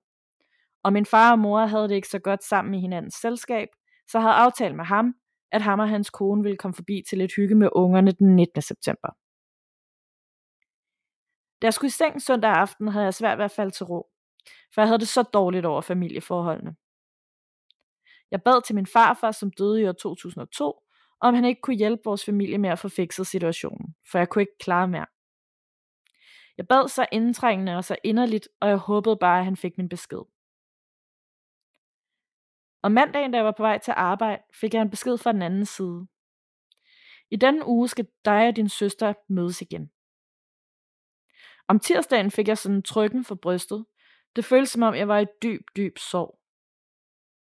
Jeg var så ked af det, og jeg vidste ikke, hvorfor jeg skulle have den her følelse af sorg. Jeg begyndte at tænke på, om der var et af mine børn, der skulle, skulle dø snart, siden jeg havde det så forfærdeligt. På arbejdet græd jeg meget, og jeg kunne næsten ikke varetage mit job. Onsdag aften måtte jeg gå meget tidligt i seng, fordi jeg var så udmattet følelsesmæssigt, og jeg faldt i søvn til en dejlig meditation. Så blev det torsdag. Jeg skulle møde tidligt på jobbet, og havde tilsvarende tidlig fri. Imens jeg var på arbejde, tog følelsen af sorg til. Og på vej hjem havde jeg det så dårligt, at jeg overhovedet ikke anede, hvordan det på nogen som helst måde var muligt for mig at komme på arbejde igen næste dag. Jeg skyndte mig at handle ind, og så hentede jeg mine børn i institutionen. Hjemme fik jeg badet ungerne, klippet hår på min yngste søn, gjort rent og lavet mad. Jeg manglede bare at smøre madpakker. Jeg var ramt af en følelse af, at jeg skulle få alle disse ting ordnet, for jeg ville ikke nå at gøre det senere. Samtidig med alt det, var jeg stadig ramt af den voldsomme følelse af sorg. Imens vi alle sammen sad og spiste aftensmad, var jeg helt ude af den. Jeg græd, og jeg græd. Min familie spurgte mig om, hvad der dog var i vejen, men jeg kunne simpelthen ikke placere det nogen steder. Lige da vi havde spist, og min kæreste og jeg var ved at rydde af bordet, ringede telefonen. Det var min fars kone. Sidder I ned, spurgte hun. Og så fortalte hun, at min far var død af et hjertestop, lige da de var gået i gang med træningen til fodbold. Jeg sagde, at så måtte de genopleve ham, for jeg kunne ikke have en far, der var død. Hun fortalte, at det havde de prøvet. Først havde fodboldkammeraterne fået ham i gang igen med hjertestarteren. Derefter var ambulancen ankommet, og der døde min far igen. Men det lykkedes endnu en gang at få vækket ham til live. Så var hans kone ankommet, og min far lå der og kæmpede for sit liv, imens de ventede på, at helikopteren skulle komme og flyve ham til Rigshospitalet. Da de troede, at han var stabil nok til at flyve, fik han sit tredje og sidste hjertestop, som blev hans endeligt. Min far var kun otteoghalvtreds år, og han var sund og frisk, så det var et kæmpe chok. Lige da jeg fik beskeden fra, fra hans kone, var det som om min brystkasse åbnede sig, og der fossede en strøm af gylden lys ud. Jeg ringede derefter til min søster og spurgte hende, om hun skulle med ud til hospitalet for at se til vores far. Det ville hun meget gerne, men vores bror ville helst blive hjemme. Vi ventede på, at min svigermor kom for at se efter børnene. Så tog vi afsted for at hente min søster, og så videre ud på hospitalet for at se min far. Så den besked, jeg modtog fra den anden side om mandagen med, at jeg skulle se min søster, den passede altså. På vej ud til hospitalet skulle vi forbi min fars hus og hente hans kone. Over huset, som ligger langt ude på landet, var der den smukkeste stjernehimmel, jeg nogensinde har set. Der var massevis af kæmpestore lysende stjerner. Jeg fik følelsen af, at det var himlen, der hilste min far velkommen. Ude på hospitalet kunne jeg ikke gå med ind og se ham. Min kæreste og jeg blev som de eneste stående uden for en lokale. Døren var åben på klem, og jeg kunne høre, hvordan de alle sammen græd og var chokerede. Jeg følte skyld over, at jeg ikke kunne se ham, men det kunne jeg bare ikke. Jeg var nødt til at huske ham som levende. Om fredagen holdt vi alle sammen fri. Mine store drenge, mine tre små og min kæreste og jeg. Vi tog ud i min fars hus. Jeg havde brug for at være i hans hjem, hvor der duftede af ham, og hvor hans briller lå, som han havde lagt dem. Bogen, han var i gang med, var slået op på den side, han var nået til. På vej derhen ramte virkeligheden mig. Min far var død, og jeg kunne ikke længere holde tårerne tilbage. Hjemme i hans hus bad jeg hans kone om at få en af hans skjorter, og hjemme igen tog jeg hans skjorte på, og med det samme følte jeg, at jeg blev omfavnet af ham. Det var en fantastisk følelse. I dagene, der fulgte, var jeg lammet og sov og savn, og jeg græd det meste af tiden. Jeg kunne mærke, at kærlige kræfter fra den anden side gjorde alt, hvad de overhovedet kunne for at trøste mig og lindre min smerte.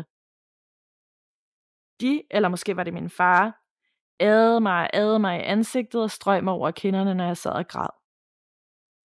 Det var sådan en dejlig og betryggende følelse midt i alt det sørgelige. Nogle måneder senere sad jeg en aften og skulle have de tre små til at sove. Jeg sad i sådan en behagelig stol, som kan lænes tilbage. Og pludselig følte jeg en energi omkring mig, som susede og vibrerede rundt om mig. Det var sådan en utrolig og kærlig energi, og jeg overbeviste om, at det var min far. Jeg blev ligesom svøbt ind i energien, og det varede i cirka fem minutter. Det var en fantastisk oplevelse. Nogle måneder senere igen havde jeg en drøm om min fars bedste ven, som også er død, kom til mig og fortalte mig, at min far ville være væk et stykke tid, fordi der var noget, han skulle lære. Jeg fortalte min søster om drømmen, og hun havde haft en tilsvarende drøm. Efter et stykke tid mærkede jeg, at min far var tilbage igen.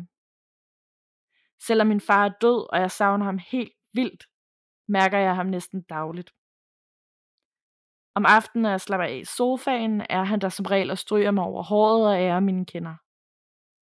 Og det gør mig så tryg at vide, at han på en måde stadig er her. Min søster og jeg fik det godt igen, og er nu som et par veninder, som vi også var før i tiden. Men nogle gange tænker jeg på den bøn, jeg sendte min farfars retning. Det var jo ikke lige på den måde, jeg mente det, da jeg bad ham om at få hjælp til at få reddet familietrådene ud. En dag, mens jeg gik og gjorde rent, hørte jeg Huff Paranormal på YouTube. Han snakkede om, at han havde brug for et tegn fra ånderne om, at han var på rette vej. Jeg tænkte, at det var det, jeg også havde brug for. I also need a sign, tænkte jeg. Jeg har virkelig brug for at vide, om alt det her er meningen. Senere samme dag cyklede jeg med mine tre små børn ud af en lille landevej. På et tidspunkt overhalede en stor sort personbil os, og på nummerpladen stod der med store bogstaver, Asyril. Det var så vildt. Det var alt for mig. Jeg har mange flere oplevelser med det paranormale, og jeg skriver nok igen en anden gang. Endnu en gang tak for jer. Mange hilsner fra Stine. Wow, sikke en beretning. Ja, altså jeg kunne simpelthen ikke lade være med at smile, mens jeg læste det her sidste op med, øh, med nummerpladen, fordi at du, Frederik, nemlig også lige havde brugt det som eksempel, det her med nummerpladen med en besked på, ikke? Ja, lige præcis.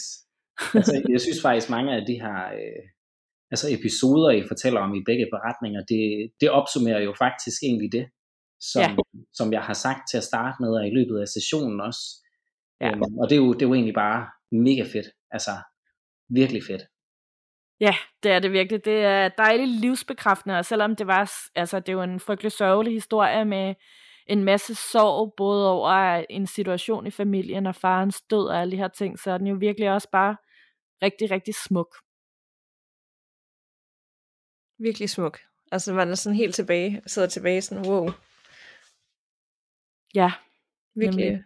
virkelig øh, uden ord på en eller anden måde.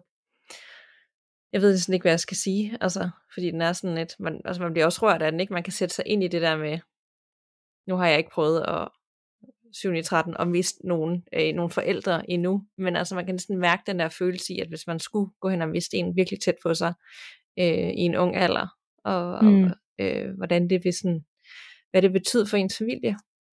Ja. Det er det også, altså selv når man bliver ældre, altså jeg kan huske, når da min farmor døde, og da min farfar så døde igen ti år senere, der var min far jo en ældre herre, og øh, altså han var knust som et lille barn, så det, den der sorg over at miste en forældre, den, den bliver bare aldrig rigtig nem. Nej, det gør det ikke. Men altså, øh, altså det er jo fantastisk, at han så, hun mærker ham jo hver dag, på en eller anden måde. Det er så dejligt, det er jo det vi går og ønsker os, hvis I endelig skal mærke noget fysisk, så skal det være det, ikke? Men kan man, Frederik, selv bestemme, at nu må man gerne have besøg for en afdød familie, eller det er den afdøde, der ligesom bestemmer, nu gør jeg det her? Øhm, det, det er egentlig op til den afdøde selv at bestemme. Øhm, men på mange punkter, så den afdøde har jo altid haft en, en form for relation til os hernede jo. Så hvis vi lige så stille inde i vores hoved, sender denne her tanke ud med, at ej fuck, vi savner dig virkelig meget, og jeg trænger bare til at mærke din energi, og mærke, at du er her. Jamen så, så ville de jo komme på lige fod med, hvis de nu stadig var hernede på den fysiske jord. Så det er sådan en blanding af øh, deres egen frie vilje, men også det her med, at man kan spørge, øh, kunne du tænke dig at besøge mig? Jeg savner dig. Ja, det giver god mening. Men også det der, at hun sagde, at hun havde ligesom fået en besked i drømmen fra hans venner, om nu var han lige væk noget tid, fordi han skulle lære noget. Ja. Ja, altså, tænk. Også det her med, at det, det er let for ånderne at komme igennem til os, når vi sover, fordi det der også er problemet med os mennesker, det er, at øh, for eksempel når jeg skal arbejde som, som clairvoyant, det vigtigste er, at mit hoved er helt tomt. Jeg har ikke mine egne problemer, øh, mine egne tanker, de bliver simpelthen fjernet fuldstændig. Så det, det er jo også en form for træning, man skal gøre for at komme til det stadie. Så derfor, når man ikke arbejder med clairvoyance, så den bedste måde for ånderne at komme igennem til os på, det er jo når vi sover, fordi så bekymrer vi os ikke om øh, forskellige ting i vores liv. Vi tænker ikke over, hvad der skete på jobbet, vi tænker ikke over, hvad skal vi have til aftensmad i aften. Øhm, så på den måde, så gør det det også lettere for ånder at komme til, ja, hvad kan man sige, mennesker, som ikke arbejder med det, med det spirituelle, øh, når vi sover, fordi vi netop ikke har de her tanker, der fylder i hovedet. Vil det sige, at drømme altid er en besked fra den anden side, eller kan det også bare være en måde at håndtere noget på, uden det har nogen betydning? Jeg vil sige, når man, når man drømmer specifikt om en, en afdød, så vil jeg sige, at i nioghalvfems komma ni procent af tilfældene, så er det en afdød, der kommer igennem. Okay. Det er vildt. Ja, det er det godt nok. Men også et eller andet sted betryggende. Ja, og dejlig, en dejlig rar tanke. Hold op. Jeg virkelig øh, helt her på den anden side, sådan helt øh, fyldt op. Du må også, øh, Frederik, være sådan helt været på så meget med tunet ind for Nanna og forholdt dig til lytterberetninger. Er du ikke også helt vildt træt? Øhm, altså lige nu er jeg ikke træt, men jeg er hundrede procent, jeg skal nok sove godt i nat. jeg, jeg lever jo selvfølgelig også højt på, at, at jeg kan få lov til, jeg elsker jo at få lov til at bruge mine evner. Altså det er jo, hvis jeg kunne gøre det, altså så, så gjorde jeg det hver evig eneste dag. Fordi det her med at kunne, kunne hjælpe andre mennesker til at, at udvikle sig og få fremsat, hvad, hvad det er, der egentlig er essensen i det, der sker i dit liv lige nu. Altså det, det elsker jeg jo. Og det, det er du, så fedt. Hvis du kunne, vil du så altså, vælge pilotdelen fra, og så gøre det her hele tiden? Eller er det sådan, du elsker begge dele lige højt? Jeg har en lille følelse inde i kroppen, som jeg måske ligger lidt låg på, men jeg har altid vidst, at jeg, jeg kommer til at gøre det her rigtig, rigtig meget. Okay. Øhm, og det, det er en meget, meget stærk følelse inde i min krop. Jeg drømmer jo også om det så ofte. Øhm, Og altså at jeg kommer til at, at lave noget med det her. Også fordi at jeg møder jo lige præcis de rette mennesker inden for spiritualitet, uden egentlig at, at gøre noget for det. Lige pludselig så står man bare over for øh, jamen folk, der, der er helt vildt store inden for, for den spirituelle verden. Øhm, og jamen blandt andet også med min virksomhed i København. Altså tre to en, så var den op at køre og bare fløj derud af, uden at jeg havde løftet en pegefinger. Så det er jo også bare det her med, at når noget er meant to be, så kan man mærke det helt ind i knoglerne, altså som en lille bitte stemme inde i sig selv. Og det gælder i alle erhverv, øhm, hvad der er meningen, man skal lave. Øhm, og hvis det, ja, hvis det er meant to be, så skal universet og den spirituelle verden, de skal nok sørge for, at det sker. Og det kommer til at ske på en måde, hvor at man nogle gange tænker, wow, altså jeg kommer egentlig dansende til det her, uden at, at gøre noget for det. Og så ved man, okay, det er Det er det her, jeg er skabt til at gøre. Ja, det lyder fantastisk. Hvordan, øh, hvordan kom man i kontakt med dig til den her virksomhed? Øh, jamen, jeg har en... Man kan enten på mit telefonnummer, eller så på min Instagram, Pilot Frederik, så har jeg øh, tilføjet min hjemmeside, fordi at min hjemmeside er Reda Counseling, og så spørger folk, jamen, hvordan staver man til det? Så, øh, ja, så man kan finde min hjemmeside derinde. Øh, Og ellers, jamen, jeg kan også godt, øh, ellers så skal jeg sende den, og så kan I plotte den ind et eller andet sted.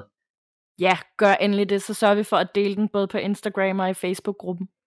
Og ja. Du laver en til en øh, sessioner, og var det i København, sagde du? Øh, jamen, jeg gør det både i øh, Aarhus, jeg gør det i København, og jeg gør det over Zoom, ligesom vi har gjort med dig, Nanna, i dag. Mm. Og så, ja, det, det er op til, hvad, hvad folk de har lyst til. Hvad der falder dem ind, og hvad der er lettest for folk, og hvad de har, har lyst til. Mega cool. Det er da vildt øh, sejt, at du har fået det steppet op oven i øh, studie, pilotstudiet og det hele. Ja, det er måske at lige at, at gabe over noget, man ikke lige skulle have gjort nu, men nu, nu skete det. ja, og ja. Så, øh, så får man jo det bedste ud af det, så ja. Ja, hvis det føles, det, føles rigtigt, så er det, jo, så er det jo bare godt. Ja, og, og det gør det. Altså, jeg kan mærke helt ind i mig selv, at det her det er noget, jeg kommer til at, at lave resten af mit liv. Det synes jeg lyder rigtig godt. Det, det bliver du god til. Ja, ingen tvivl om det. Det er du allerede. Ja, nemlig. Noget helt andet. Jeg har hørt, at er der nogen hjemme ved dig, eller er der kun dig? Hjemme med mig? Ja, jeg hører så mange uh. lyde for, for dig, og stemmer og sådan noget, øh, og ting sådan i baggrunden. Der, der er kun mig. Der er kun dig. Ja. Spændende. Det bliver spændende at høre på optagelserne, om det bare er mig, øh, ja. der har hørt det, eller det, der virkelig kan høre sådan noget. Jeg synes bare, der har været så meget sådan baggrundsstøj, øh, og, ja, og lyde og stemmeragtigt. Jamen, det, det er sjovt. Det var der jo også sidste gang, vi øh, optog med dig, Frederik. Der var der også rigtig, rigtig mange lyttere, der skrev til os, sådan, der er nogen, der siger hej klokken det og det. Øh, ja. Så det er der bare. Men jeg ved det jo også, altså de er jo her nu. Altså jeg kan jo mærke, at mine guider, de, de står bag mig, så de er jo her. Så hundrede procent at de nok lige skal gøre sig bemærket. Det har jeg i hvert fald gjort, hvis jeg var en guide. Så skulle jeg nok sørge for, at der lige var kommet noget på, øh, på optagelsen. Helt sikkert. Det er også en god måde at slutte af på, så jer der lytter med derude måske og tænker, nå har jeg hørt godt noget, eller scroll tilbage, og så del ind i mig også, hvis I har hørt et eller andet, og så, øh, så kan vi tjekke det ud og følge op på det. Yes. Tusind, tusind tak, fordi du gad at være med igen, Frederik. Det er så fedt. tusind tak. Jeg er virkelig taknemmelig over for den her oplevelse. Selvfølgelig. Det... Og vi finder sikkert ud af noget igen, det er jeg ikke i tvivl om. Helt ja, sikkert. Altså, jeg skal med glæde komme ind på, på podcasten igen, hvis, øh, hvis I har lyst til at have mig som gæst. Det, har det vi. vil vi gerne. Det er vi så glade for. Så tusind tak for snakken begge to. I lige måde. Selv tak. Vi lyttes ved, og pas det på derude. Man ved jo aldrig, hvad der venter bag den næste dør.